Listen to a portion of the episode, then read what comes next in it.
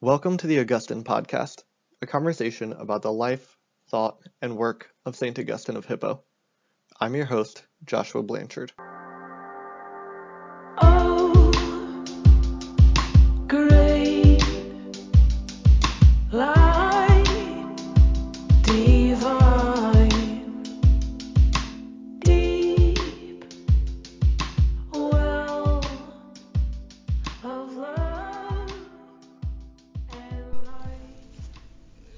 Guest today is Dr. Sarah Stewart Kroeker. She is the Associate Professor of Early Christian Theology at Princeton Theological Seminary. She received degrees from McMaster University, Yale University, and Princeton Theological Seminary. Her work has been largely focused on Augustine and Augustinianism, both historical and contemporary, virtue ethics, and aesthetics. She has been published in the Journal of Religion, Augustinian Studies, the Journal of Religious Ethics, and others. Her previous experience includes serving as a Jacques de Saint-Artlin's Associate Professor of Theological Ethics at the University of Geneva, where she taught classes on emotions and affectivity, forced migration, and ecumenical methodologies, as well as feminist ethics and theology. Her most recent book that we're discussing today is Pilgrimage as Moral and Aesthetic Formation in Augustine's Thought. I hope you enjoy our conversation. Well, let's just jump right in. Tell me a little bit about yourself and how you came to this work. Yeah, how you got from Hamilton to Princeton. Basically, what what do you do for a living? Yeah, so um, I I did my yeah I did my undergraduate work in um, at McMaster University in Hamilton, Ontario. Um, I went from there to the Master of Arts in Religion um, degree at Yale Divinity School, and then I did my PhD at Princeton Theological Seminary um, between 2009 and 2014. And then I did a two year postdoc at the University of British Columbia in Nice. Vancouver with Mark Vessey. Um, and from there, I went to Geneva, the University, the Faculty of Theology in Geneva, Switzerland, um, where I was working um, for the last seven years until I took the job um, coming back to Princeton. Um, but uh, part of that transition, or part of those transitions, was also um, that you know I I did my PhD on Augustine. Um, when I was here, I was working in the postdoc on Augustine. Um, the job that I took in Geneva was an ethics position, um, Okay. and so that and, and now of course i'm my position back at pts is in early christian theology. So i've sort of um, had i've had two different sort of titles. Yeah. um, but in both cases they uh, reflect something that's really important to me in the work that i'm doing which is that i'm interested in working on historical texts and material but with um, an orientation to contemporary concerns. And I don't always, uh, in all of my work in ethics, I don't always use historical material, but that's very much uh, the dominant characteristic of the work that I do is drawing on um, historical material and especially Augustine um, to think about um, matters that I think are of ongoing relevance for us today. Okay, good. That's exactly where I'm at. So this is a very similar thing. I came to Aberdeen to do theological ethics, but the guy I was studying was left, and so I ended up with John Behr and Lewis Ayres. I sat down. John was reading a draft last week, and he's like, "I don't know what this is. Um, it's not quite patristics. It's not quite theological ethics." And I was like, "Yeah, I need help." But I I think there are people who are okay with this. So that's, yeah, that's good. To no, hear. that's right. That's that's part of yeah, part of figuring out how to locate myself um, was did involve sort of discerning what my identity, my scholarly identity was, because I am not a patristic historian, um, and and so how to and I am very much interested in how Augustine is still um, generative for thinking today and especially around um, moral and normative concerns. And so but that's not always obvious from a from a contemporary christian ethics standpoint either although maybe augustine more so than yeah. some other figures since he remains so um, so influential but yeah sort of bridging bridging serious sort of historical theological work with um, contemporary contemporary normative concerns is something that I've always been interested in doing. And there are people. Um, I'm certainly not alone. And I think there's an ongoing de-siloing of some of Mhm. those subfields, but also guilds that is happening right now, which I think is very exciting. Oh, good. I was gonna ask, is this something like, do you feel like you ever sort of found your home, or is it just at a point where you're on the faculty at PTS and so you can stop worrying and people just say like, oh, okay, I guess that's what you do. Yeah, I think at this point, when I knew when I took the job at um, PTS, I was I knew exactly how I wanted to the kind of work that I want to do and how I wanted to talk about it, and so I was clear about how I how I see my work and how I understand it, um, fitting in with the department and the teaching needs there. And um, if they had wanted a a patristics historian, that I wouldn't be that person. Yeah. Um, so thankfully, they did want um, somebody who was doing the kind of work that I'm doing. Good. Are there other figures that you like to draw on a lot in addition to Augustine? Yeah, well, I'll be teaching. You know, part of the shift in these positions will especially impact the kind of teaching that I'm doing. I've always incorporated historical material uh, beyond Augustine as well into my teaching in ethics um, in Geneva, but this will definitely sort of shift my center of gravity in terms of how much of that uh, how much of that material will dominate my teaching. And a lot of the material is I'm, I'm excited about teaching more of this material because it's really fascinating and it's and it's really enjoyable and rewarding i think to try to draw students into material that can appear very foreign and strange um, if you're not used to reading the early christian theologians so i was teaching a course on emotions and affectivity in early christian theology this fall Yeah. um, so which which was which was a lot of fun and working with texts from Basil and Cyprian, Gregory of Nyssa, um, but also some of the um, murdered. Well, so we did the Passion of um, Perpetua and Felicity. Yeah.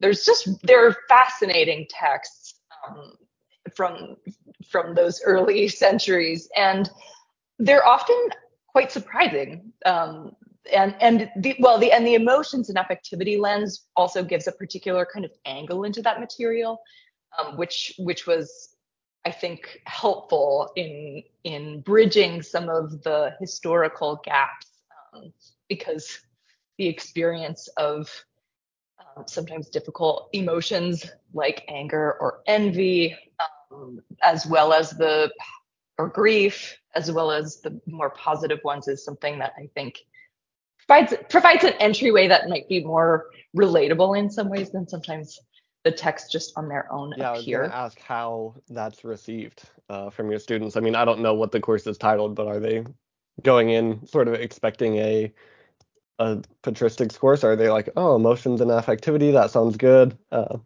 was there good engagement? There was it was great. It was really wonderful actually. Um, the engagement was I mean I think most of the students had not had a lot of exposure to the early Christian texts. Um, and so it was an opportunity to to dive into more of um, that sort of theological period. Um, but it also and and so yeah that that sort of question around how to connect um, this ancient material that is written in such a different time and mode also than you know they might be used to reading was um, I, I think connecting to the material through these sorts of questions around emotion um, it it it helped with the it, with getting into these sort of fundamental human questions that even in a very different time place and theological mode are still really you know shared shared experiences. Even if some of the ways in which they're thinking about emotion um, is obviously quite different from ours and also how it connects to to virtue Yeah. Yeah, good. I'm I'm glad uh, I'd, I'd pay to sit in on that course. I get to do a little bit with John Behr on early Christianity, um, and I have really enjoyed. Like he will pull in a lot of iconography and sort of uh, he does a lot of sort of early theology and art, um, and that stuff is has been good. And yeah, it connects with students a lot more than maybe just letters against heresies does, uh, for better or worse. Uh, they seem to like the pictures. Uh, Yep. yeah, good. Uh, well, that's helpful. Is the, the last thing I'll ask? Uh, I might just be misremembering this. Is it pretty dominantly sort of early church figures that you study? Um, maybe it's just because you're at Princeton. I want to say I saw something about Karl Barth um, on your bio, but I don't know if I'm putting that on you as a, a PTS person. No, um, I yes, I've done a little bit um, on Barth. There's a cha- or part of a chapter on Barth um, in the second book that I wrote, which was in French. Um, I wrote that while I was in Geneva.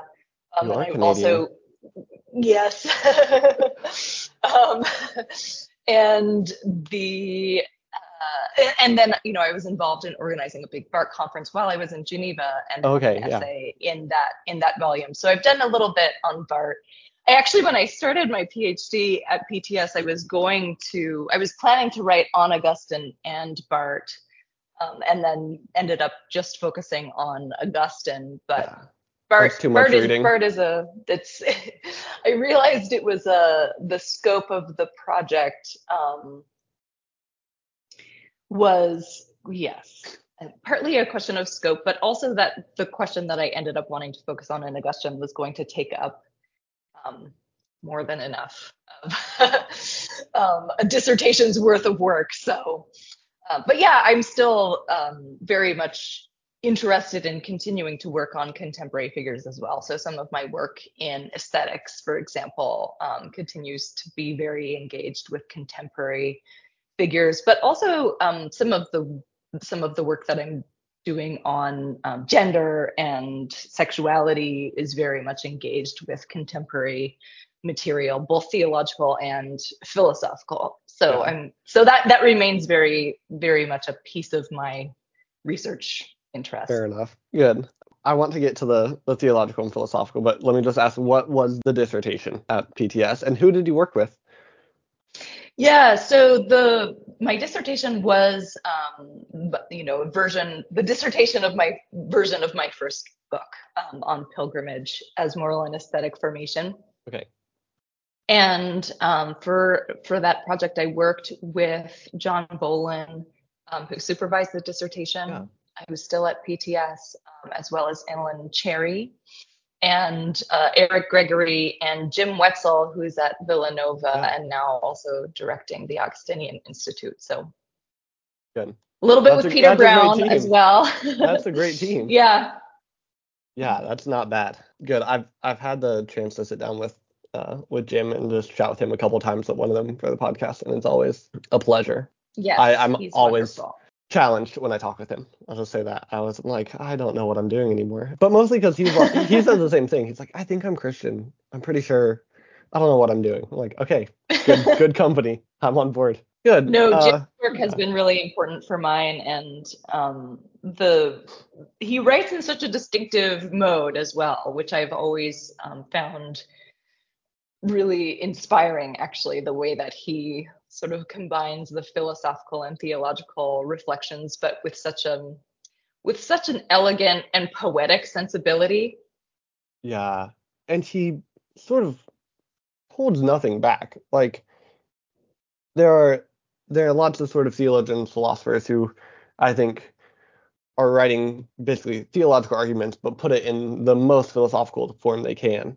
Uh, and Jim seems to do the opposite, where he really gets to the heart of the problem by saying like, "Oh, yeah, Descartes should have loved Jesus more than he would have been a philosopher." You're like, you can't just, yeah, okay. Um, yeah, it's very poetic and it seems to be very uh, authentic, for lack of a better word. Just what comes through. Where do you find yourself in that sort of theological philosophy line? I mean, you're on faculty at a seminary, but obviously you're doing very philosophically informed ethics, for one. and you're in a world, I guess, where that demarcation doesn't exist in the early church. So, how do you sort of navigate those waters? Yeah, that's a great question. I think for I've always identified as a theologian, but working with the philosophical material um, has has been something that I've found really helpful and generative.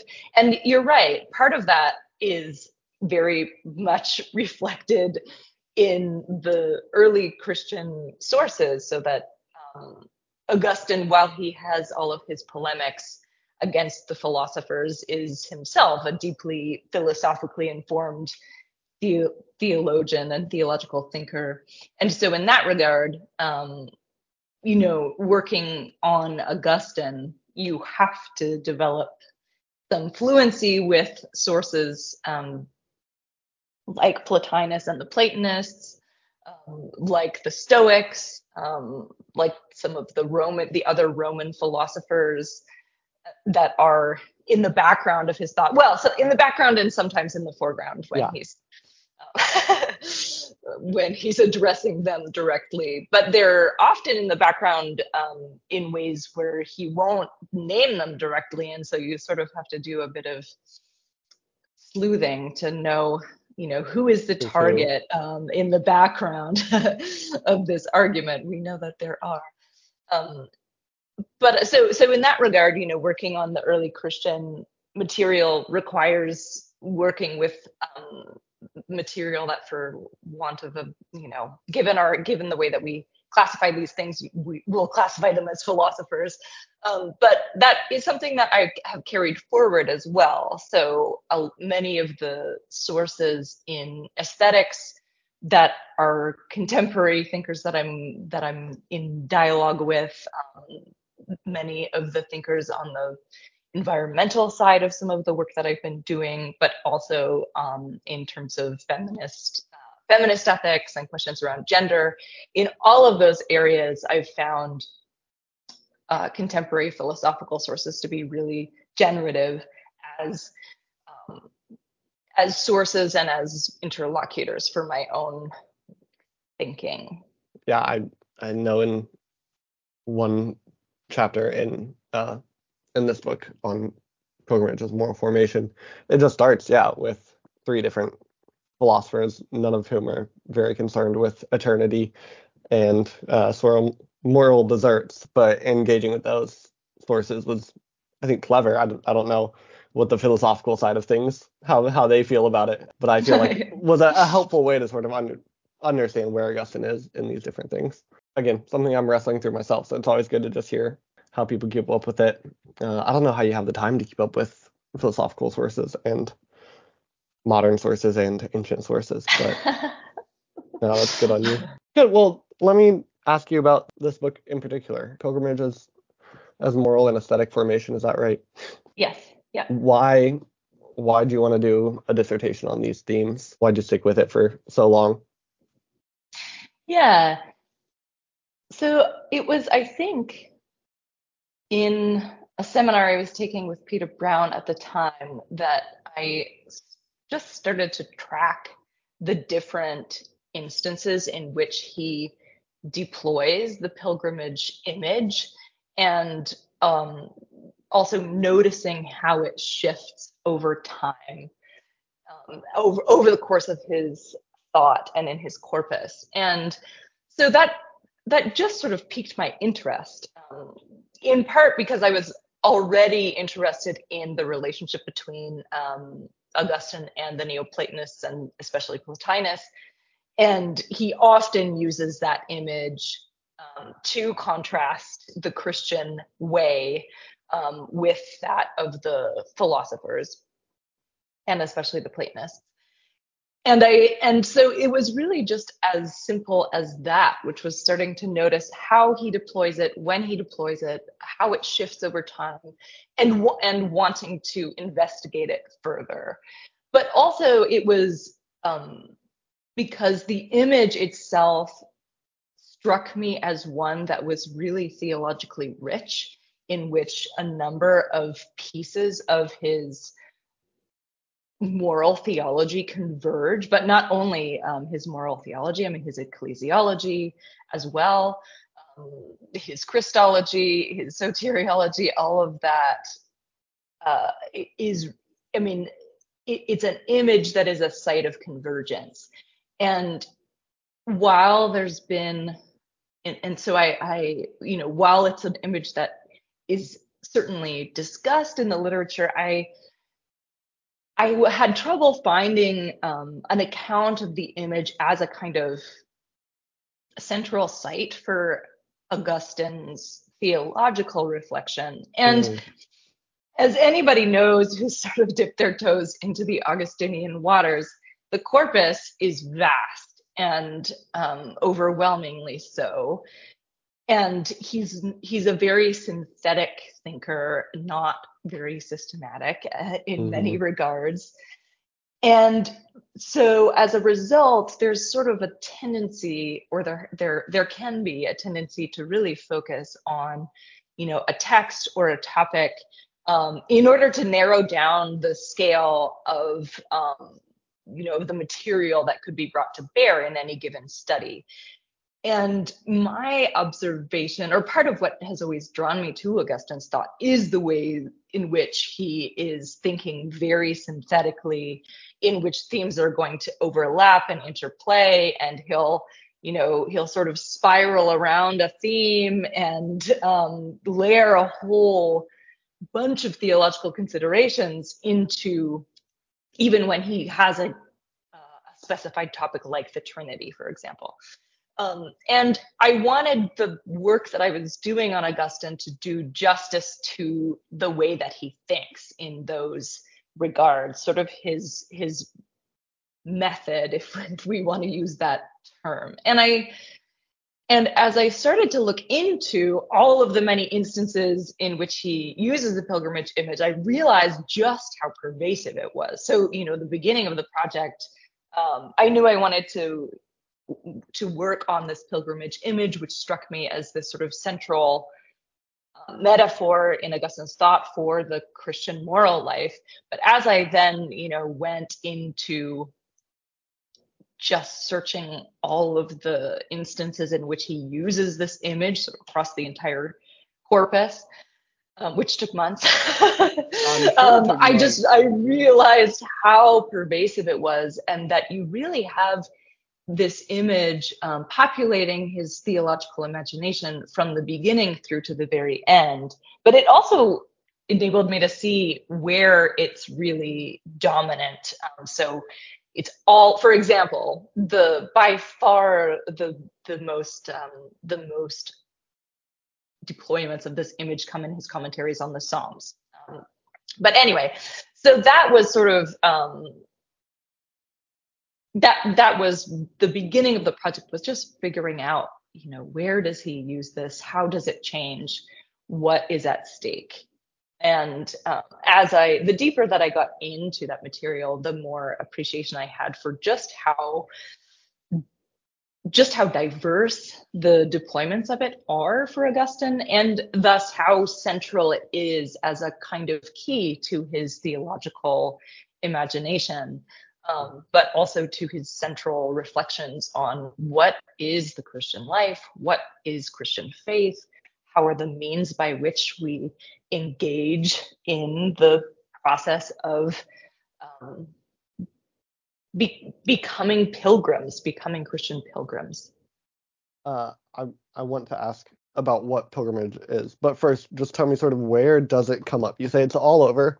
Um, I'm pretty naive, so I know it in the city of God, and I know it, yeah, in the in the Psalms, especially the Psalms of Ascent. Um, but I I heard it in a few sermons, but like, give me the the lexicon of where is this in Augustine? Yeah. um, well, like I you said, could probably you really- publish just that. Like, here's where it is. yeah, right. No, I mean, I have, I have documents um, that date I'm sure you have a that. spreadsheet somewhere. that are they're just People it's buy it. massive um it's it's and then even just that really as you as you were indicating even just that is quite fascinating um but yeah so we have it in the you know in the On the Happy Life, um, right at you know one of the earliest works. Um, we see it across several of the early works, in fact. And then I, but I locate a kind of turning point in his use of the image in Confessions, um, which is, of course, at the end of book seven, after he's sort of been talking about um, his relationship to the Platonists, and we get that that uh, that image of him saying, you know, it is one thing to glimpse the distant summit, but not have a way to it, then um, and so on. But then, yeah, so we have it on. Well, you know, you'll find it across many of the sermons. Um, you'll find it, of course, in City of God, um, where, where it is a dominant image tied up with the two cities framework. Um, you'll find it in letters, um, in the in the homilies on John's gospel, and then all over the psalm commentaries. Um, so it's it's in his work on the Trinity. It's in on teaching Christian doctrine. I mean, it's it's really I don't know that there's a, a single major work um, that in which it doesn't appear at all, and then many many of the the smaller works. So it really is this uh, a, a really dominant image um, across the corpus, but it it does shift. Okay, how does it shift? Give me the well. First, what's pilgrimage? What are you talking about? Yeah. Uh, I know Um, that's like great. the Let's first, start there. yeah. you know, 50 pages of the book, but uh, what's pilgrimage? And yeah, how does it shift? Yes. So this is a it's an important question actually because um, the just the translation of the term is disputed, right? So some of the commentators on Augustine's thought um, will say that peregrinatio, Mhm. um, the the Latin term, should not be translated as pilgrimage, precisely because we have too many associations um, built into it, you know, that are tied to medieval pilgrimage practices, and then you know all the way through to our own. And so there's a worry about um, sort of anachronistic associations that we Yeah. might have with that term, and um, and and a, and a concern about getting some of the associations that we may no longer have with that term through in the use of in the translation of peregrinatio and that's absolutely right um, for in for augustine and in his context it isn't um, it, it's its first and sort of fundamental sense is being away from home. It's a state of exile or alienation. But um, but uh, one of the reasons that I insist that um, we can translate it pilgrimage, not to the exclusion of the other terms. So throughout the book, I make a point of Yeah. using a range of terms when I'm talking about um, the image, like wayfaring, sojourning, journeying, um, being in exile, or being away from home um, as well as pilgrimage, um, in order to capture the range of the term and what it can signify. Um, but I argue that it is rightfully translated as pilgrimage because um, even though Augustine almost never has in mind a geographical journey per se in a literal sense, when he's using it as an image for the Christian life, it is very much oriented to this sense of also the homeland for which one longs. Um, So we have both the sense in which um, our state or condition as peregrini in this life is one in which we are away from home, so exiled in some sense. Um, and you know wayfaring in the earthly life um, but the the right orientation and the the essential orientation for the Christian life is one in which, um, for Augustine, we do orient ourselves to the to the homeland, to the patria for which we long, which is um, which is heavenly and which involves union with with God and neighbor. And so, in that sense, I think actually the the meaning of what peregrinatio is, I think, is significantly and importantly um, still signified by pilgrimage in the sense that he he thinks that that's that that's actually critical to becoming pilgrims is that we long for a homeland Mm. to which we to which we aim to travel but again not in a literal sense um, but in a spiritual one. And so if we're going to sort of adequately capture the spiritual landscape um, I, I think that that's that's a that's a critical sort of valence of the term and and one in which Augustine's use of it um, there's reason to um, there's been some scholarship done on this and there's reason to think that Augustine's use of it in that precisely in that way is part of what shifts its its sort of lexical range um, in the centuries to come that it that he does so dominantly use it to refer to this longing to travel to the homeland um, that it that it that that plays a role in its sort of theological significance going forward Yeah, he almost sort of adds the the teleological aspect of it. It's not just exile; it's also yeah intentional in returning home. How That's does right. that? How does that just? I'll get to the heart of it. How does that sort of shift the starting point of ethics? Yeah, I, I know there's lots about beauty and aesthetics, but just at the most sort of meta-ethical level, what difference does it make to start ethics as pilgrims? Well, I think that um, for one thing, this is very central to Augustine's vision of the moral life, but that it's oriented to an end.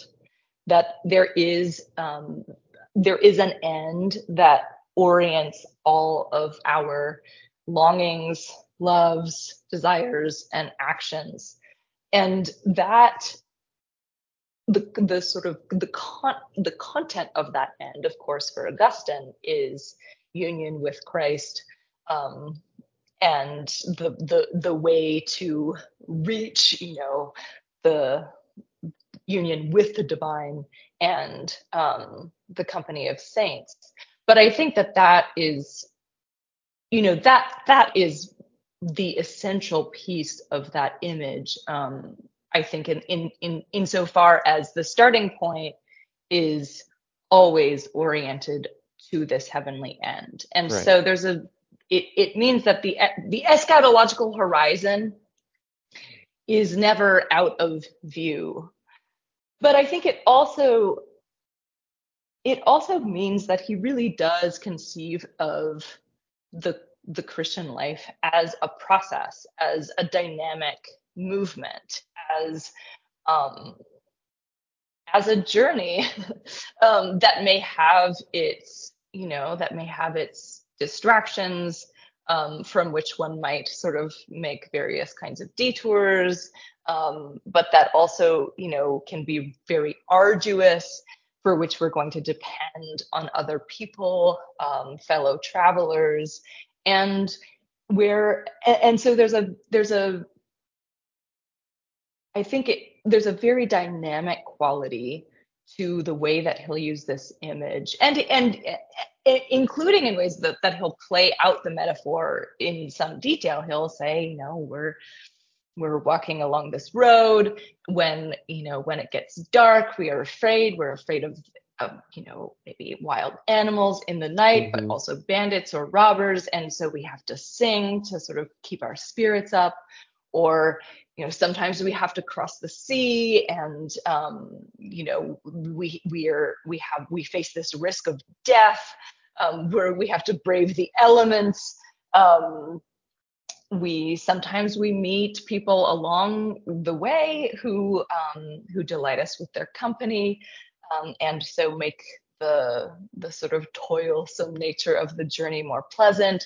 Right. um, you know he'll he'll really sort of build out the metaphor in in these ways as well which i think captures the the interest that he has in sort of being attentive to the process of you know the the the movement which can be really difficult and you know isn't straightforward. It's not simply linear either. Um but can be can be one with its with its vagaries as well. And i think that that is i think that that's a helpful way of sort of thinking about um about ethics and the ethical life or the moral life um in particular that it's um, you know that there's a there's a there's a there's an ongoing process um, both of sort of striving to conform oneself to the end that one desires but also um, that there's an ongoing struggle to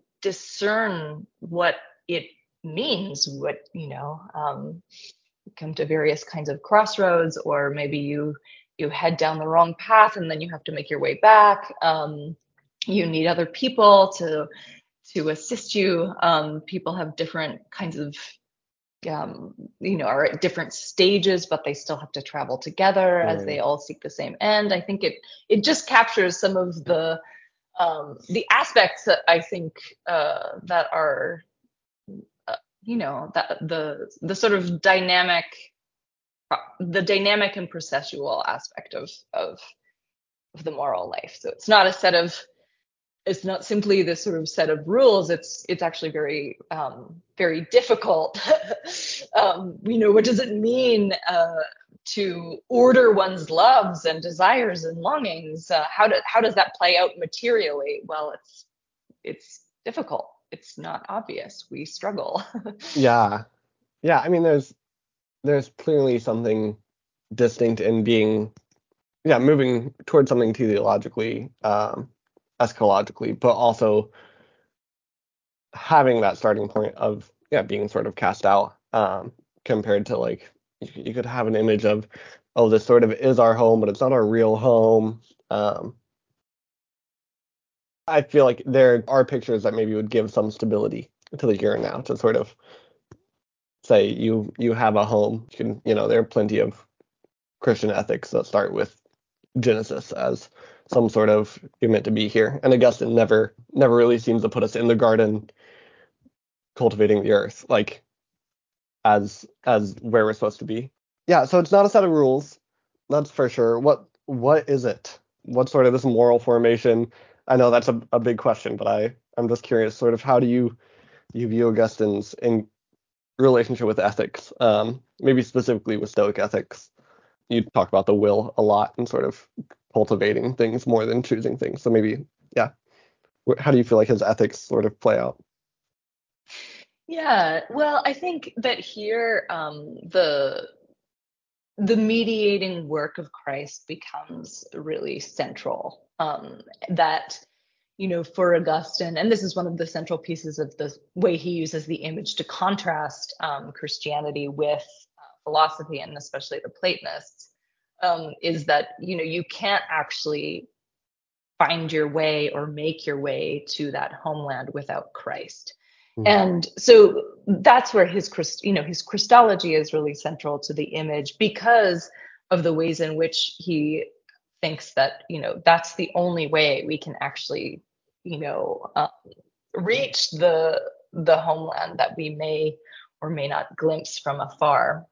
That's actually one of the things that shifts over the course of the image is the, de- Oh, really? the degree to which he thinks that anybody, you know, that non-Christians can even perceive the the homeland. So if in Confessions, for example, um, he'll say, well, the Platonists they can glimpse the homeland from afar, but they don't know the way to get there.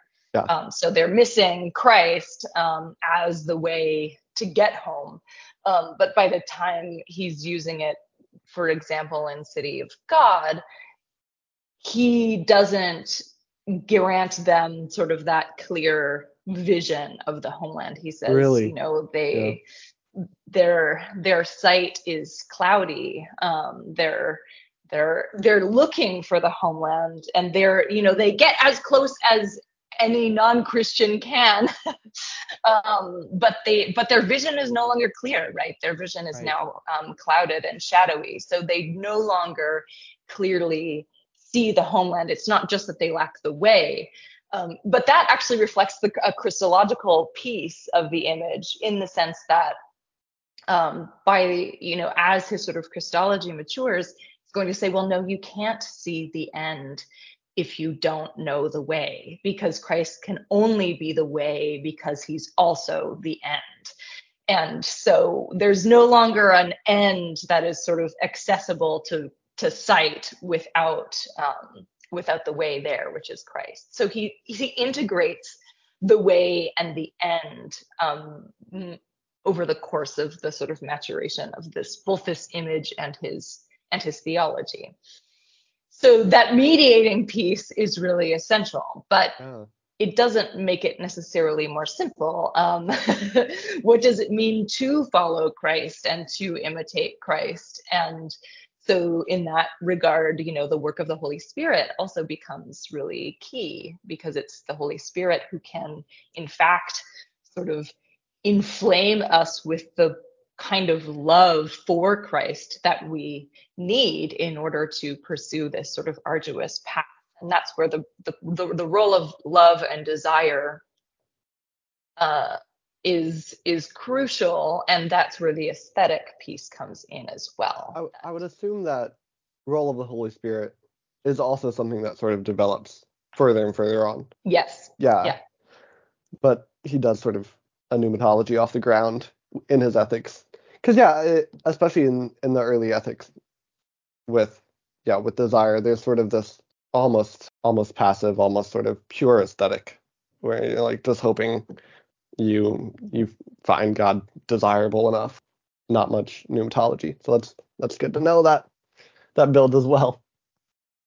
yeah the spirit is really key in that you know well i mean this is fundamental to his ethics more broadly too which is that it's it's fundamentally wrapped up with love and desire Mhm. that we most who what are human creatures at their most fundamental they're creatures who you know are attracted to what they find beautiful or appealing um, and thus they desire or long for or love what they find beautiful and they are repulsed by what they um, you know fi- find ugly or unappealing and so attraction and aversion become just just sort of these fundamental pieces of his of his theological anthropology but also his moral psychology Mhm. and that means that you know lear- coming to find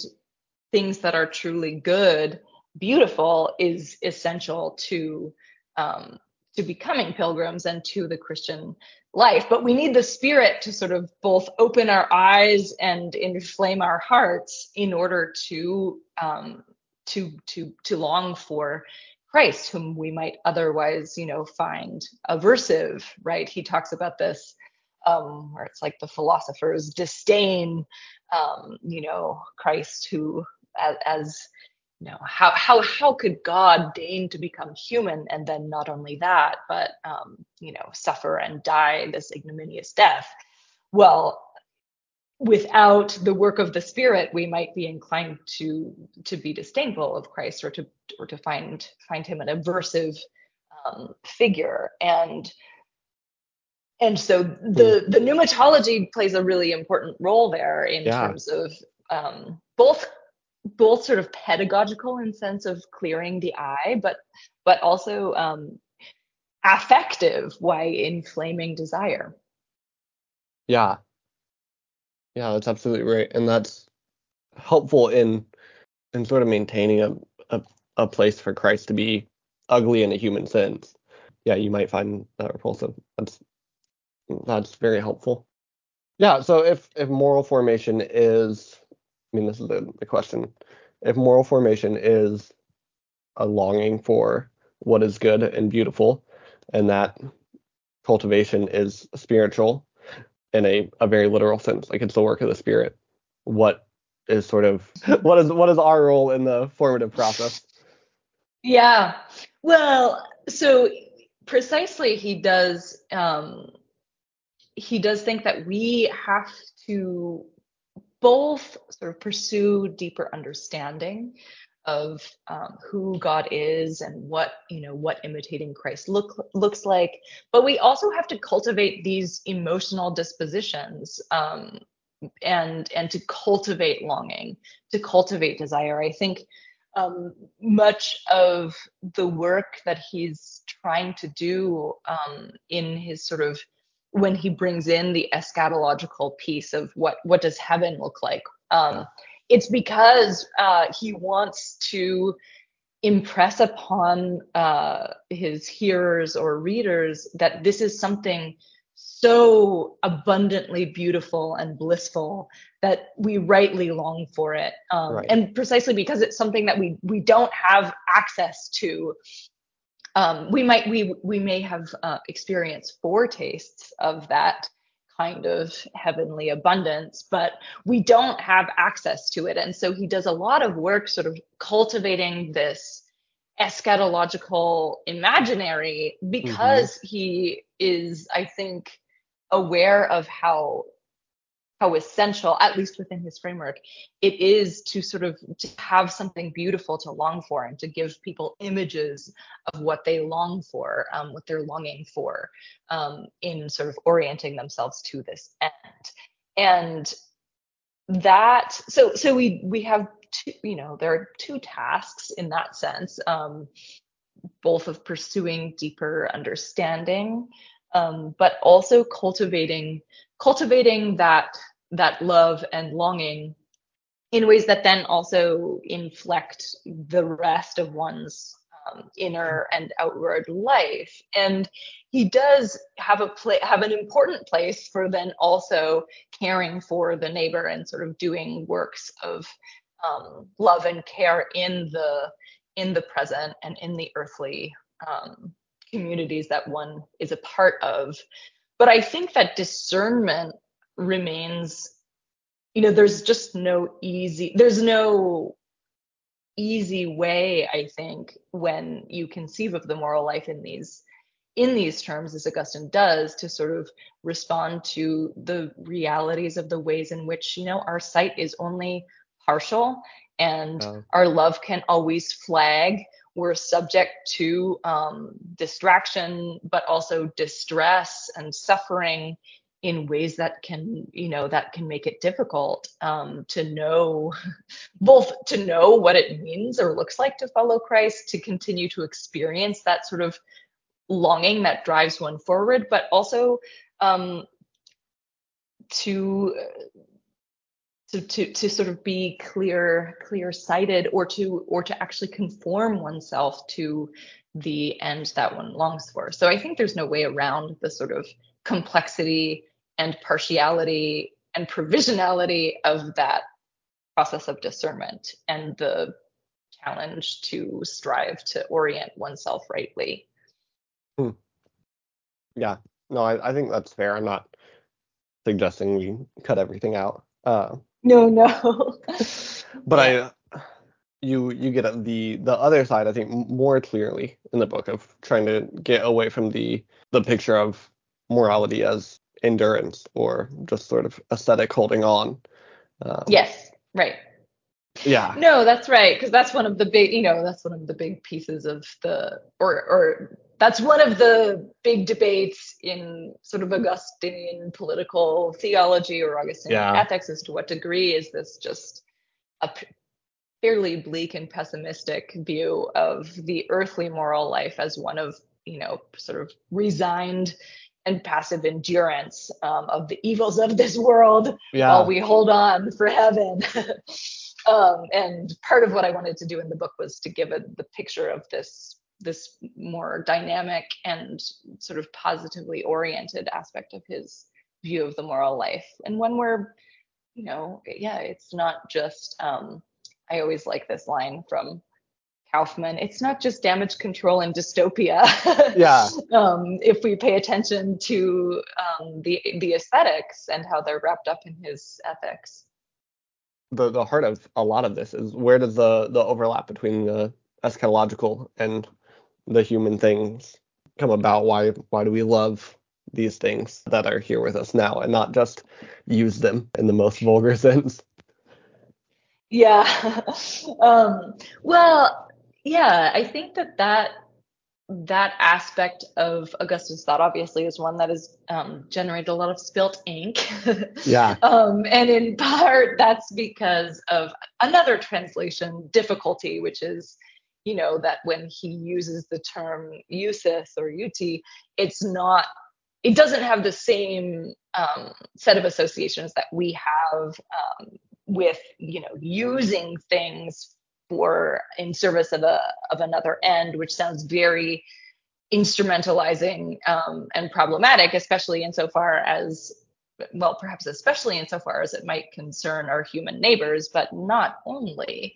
Um, if we want to have maintain a real value for earthly goods and beauties, um, not and not just in in relation to human companions who may, we hope, also be with us in the in the end. And I think that that I think that Augustine has. Um, I, I think it's very clear, and it comes out in the use of the pilgrimage image, that he has a real place for the importance of those those forms of comfort and solace and delight that we may find um, in the midst of other difficulties or trials as well, but that we that we may find in earthly earthly joys and delights, and that in in fact, you know, simply enduring without any sort of experience of delight or joy, I think would be really um, Augustine recognizes that that that's difficult to sustain if your yeah. if your view of the earthly moral life is just enduring uh, suffering, which he also talks about quite a bit, nevertheless. Um, that you know is that enough to actually sustain the effort that he thinks it takes to sort of orient yourself to an end that you cannot see that's abstract um, in many regards and so those are i think two he's both wanting to acknowledge how difficult earthly life is and that we should rightly um, you know we rightly grieve um, suffering and injustice and in this life you know it's in mm-hmm. that sense there's a very strong anti-stoic um, thread to to that's important to him in terms of acknowledging how difficult the earthly life is and yet we also need um, we also need earthly earthly um, earthly solace and earthly joy we just for augustine always need i mean need to need to recognize that the source of any earthly good or joy or delight is God, and right. that the the true and full joy that awaits us far outstrips, you know, not to get stuck along the way. You know, this is one of the features of that image as well, not to get stuck along the way, um, distracted or consumed by uh, by earthly beauty, um, but rather to to recognize um, to recognize its its source and so to continue on our our our way to the to the source yeah. there's a way in which either way you cut it you sort of start to cease talking about a human if that makes sense like so much of it comes back to augustine's anthropology and augustine's sort of account of creatures but to yeah to be so stoic to not really be human to experience things and to be caught up in in sort of the, the autonomy of what's going on around us is also far less than I think he wants humans to be because it's it's just devoid of real meaning. That's mm-hmm. that's helpful. The the last thing I really want to get at is what's the church doing here because it's a, mm. a unique account of church in moral formation. It's very different than the sort of virtue fostering of the the Thomistic tradition. Yeah.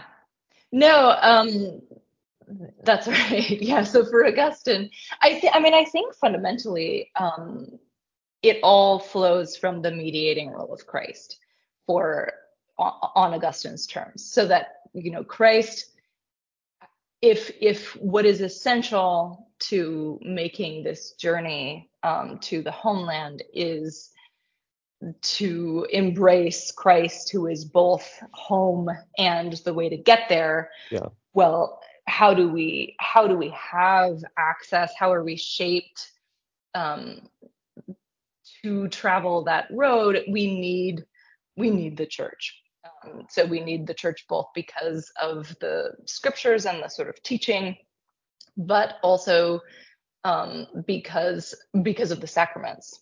Um, so the baptism and the eucharist by which we are joined to christ's body. But then it also plays out in terms of you know these images of the church as you know this the the troop of the troop of travelers along along the way together who need to support each other and who bring you know different pieces of what is needed to actually execute that journey. One of the things that i think so we can come back to some of those aspects um, if you'd like. One of the things i did want to say though that's interesting i think about augustine's account of of the church is that he's he's very uh, conscious that the you know the church is itself imperfect. Yeah. um, all of its members are but also that there are there will be people who are part of this sort of earthly ecclesial community who are who are not truly oriented to um, the the right heavenly end. And so he does think that there are sort of dangers and risks we might say within um, you know within the the church community there it's not uh, it's it's not a sort of um, o- overweeningly optimistic ecclesiology in that sense. And i think that that's actually an important feature of his ecclesiology is that he does he does he's not overly rosy-eyed about um, about the church only being a, a, a site where we're positively formed. It can also be a site where we um, can be led astray. And I think that that resonates with, I mean, for example, Lauren Winner's recent book on the, the dangers of Christian practice, um, Augustine has a version uh, of that all, as well.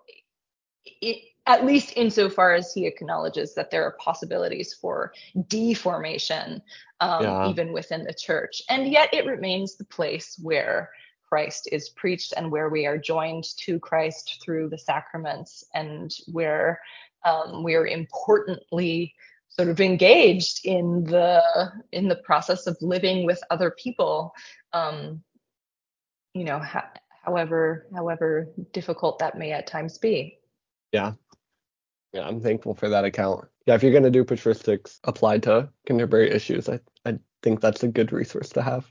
An account of yeah, imperfect, imperfect ecclesiology, but necessary, right? Wall don't make the church, but like go anyway. um, yeah, I'm always thankful to hear how people are, are wrestling through. I know wayfaring is a much more popular term for for Christian ethics these days, especially if if you are in the Barthian way at Princeton. But it's it's helpful to sort of recover a a more spiritual ethic for Augustine. Or every question I asked you, I feel like you answered like, oh well, Christology is central here.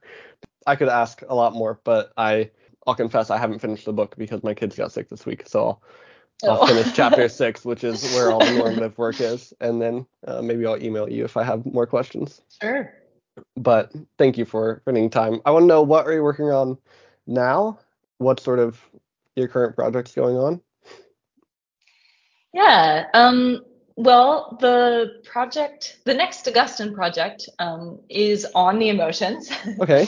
um, so that is that's a project that I started actually during my postdoc, and then have sort of pursued um, in tandem with my work on environmental theology and ethics, which all you know importantly draws on Augustine as well, but um, and which I sort of I had a sense actually when I when I left the postdoc and went to Geneva that it was a project that could benefit from um, some time to Yeah. percolate and mature. Um, but I'm ready to get back to it now. Good. and so that so I'm looking at the role of um, the role of Augustine's uh, well the role of emotion and affective formation in his political ethics Okay. so that's that's the That sounds good.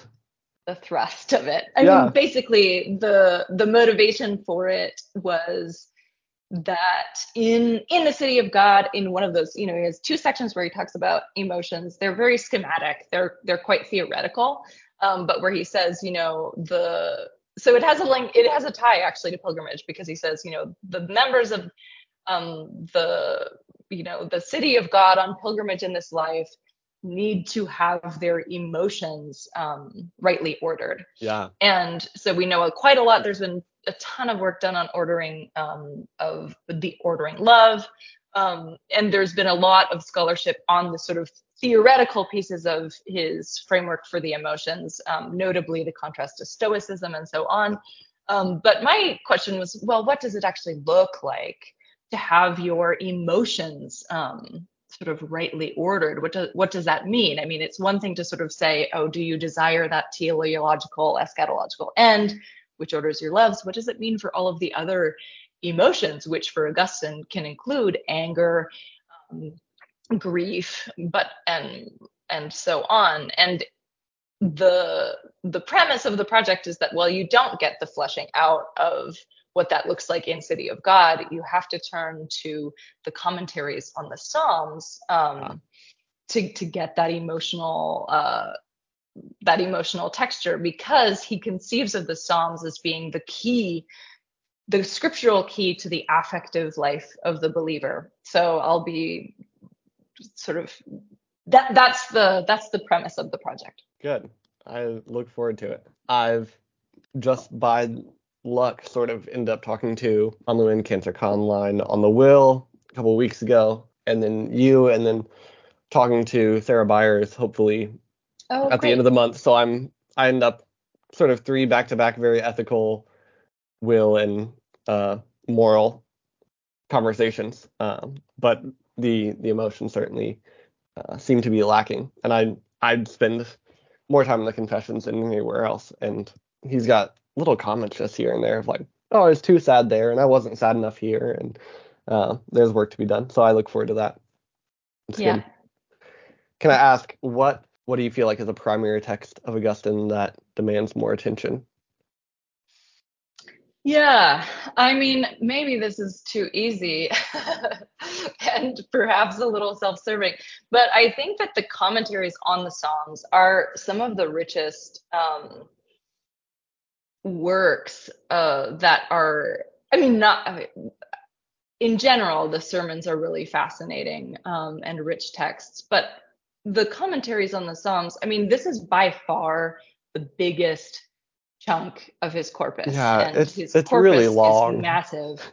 But it's it, it's just massive. I mean the it's the it's both the single biggest sort of chunk of his corpus. It's also um the most extensive commentary uh, or set of commentaries on the psalms in early christianity period and they all thought they were really important and key to the affective life so i think that their importance and centrality to Augustine as a theologian, not just as a as a preacher. They're mostly sermons, um, but not just as a preacher, but as a theologian. I mean, he spent he was writing uh, or preaching on the Psalms for over his entire career as a as a priest and bishop Yeah. and um, and even before then. Um, so these are, I think, really key texts to understanding who Augustine is and what shaped him um, as a as a thinker and preacher. Um, so I so I'm and there's just some also they're delightful at times sometimes they're infuriating but Yeah. there are also just really delightful and wild aspects to them which you get in the sermons that are that are Um, that make them quite fun yeah, I bought I bought the New City Press set on a whim um, before I moved to Aberdeen, and I just like read one or two of them every day, uh, and it took me more than my whole first year here. Uh, I'd like to go back and actually read them again, but yeah, there are some where you're like, what are you doing? yeah We'll just go with it. no Cool. some of them are quite quite strange Uh, some are very good. Have you read? This is sort of off topic for Augustine. Have you read Brian Brock's book, Singing the Ethos of God?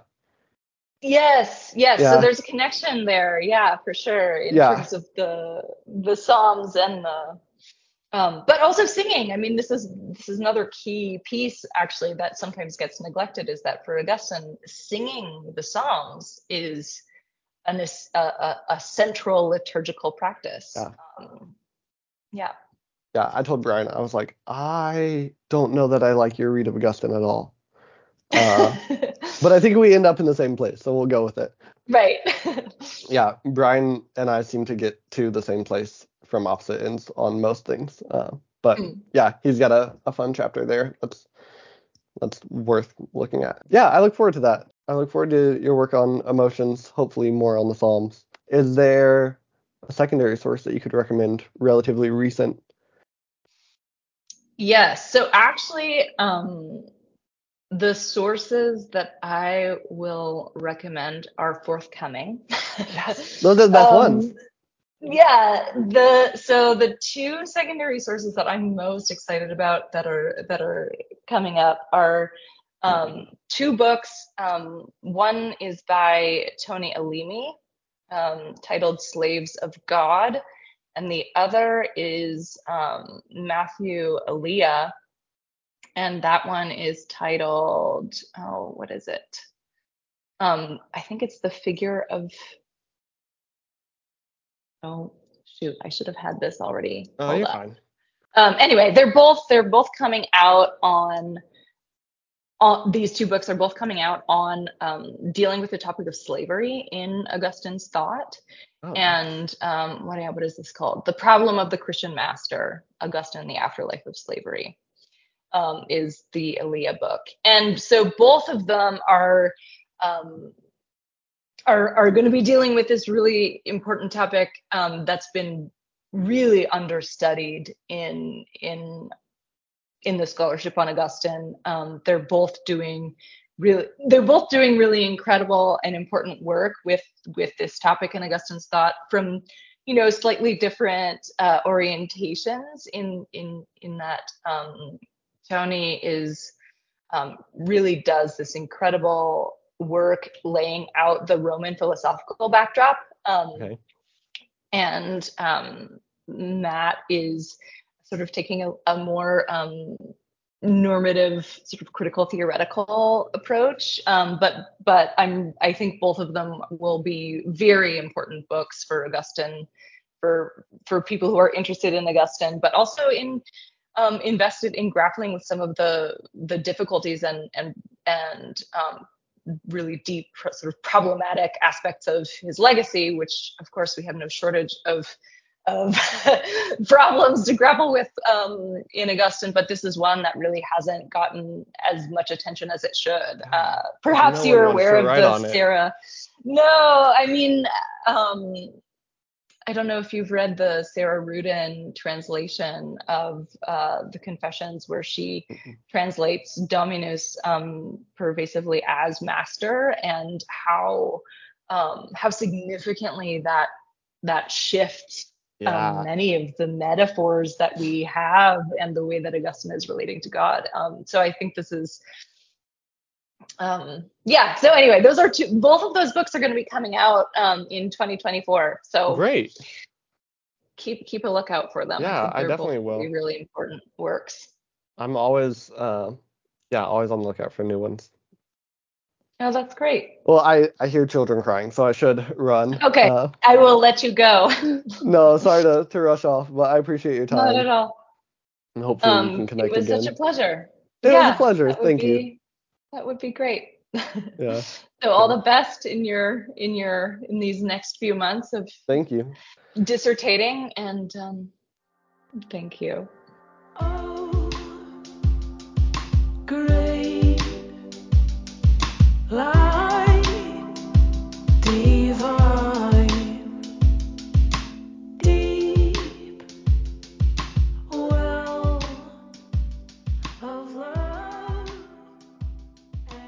I hope you enjoyed my conversation with Dr. Sarah Stewart Kroeker.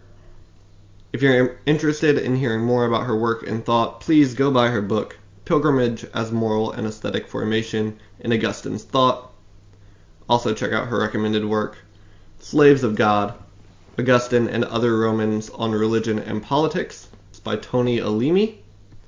And also, The Problem of the Christian Master Augustine in the Afterlife of Slavery by Matt Elia, forthcoming with Yale University Press. Neither of these books are out yet, um, but they should both be out this year, so keep an eye out for those.